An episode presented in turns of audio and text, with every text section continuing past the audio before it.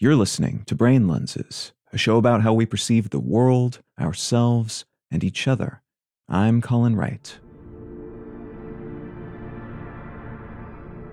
A recent review of research published in Current Opinion in Psychology asked why people with narcissistic traits tend to find conspiracy theories so appealing. This question was sparked by recent findings that show narcissists, people who believe, often without evidence, that they are superior to others and thus entitled to special treatment, robustly predicts a belief in conspiracy theories, and that this predisposition towards such beliefs might be tied to their defining narcissistic traits. In particular, it's thought that paranoia, the need for dominance and control, the desire to feel unique, and a resultant gullibility may contribute to one's tendency toward conspiracy thinking, and this may be further reinforced by the social and informational isolation narcissists who find themselves in position of power tend to experience, walled off from on the ground information and surrounded by yes men.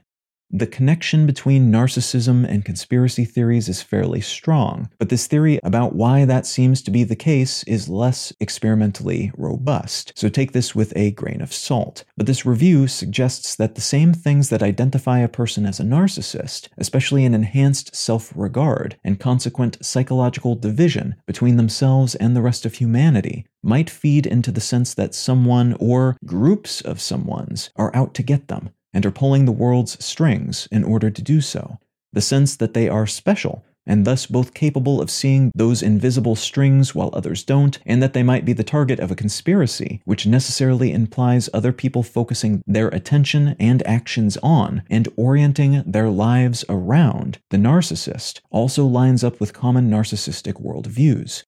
There are several ways to think about and potentially use this research, including being on the lookout for folks who seem to have these characteristics and using this information to help understand their motives, intentions, and actions but it might also help us understand and possibly counter our own narcissism tinted tendency to view the world through a somewhat self centered lens, assuming, without evidence, that we are more clever than everyone else on the planet and that we see invisible strings that imply the world orbits around us and our niche concerns.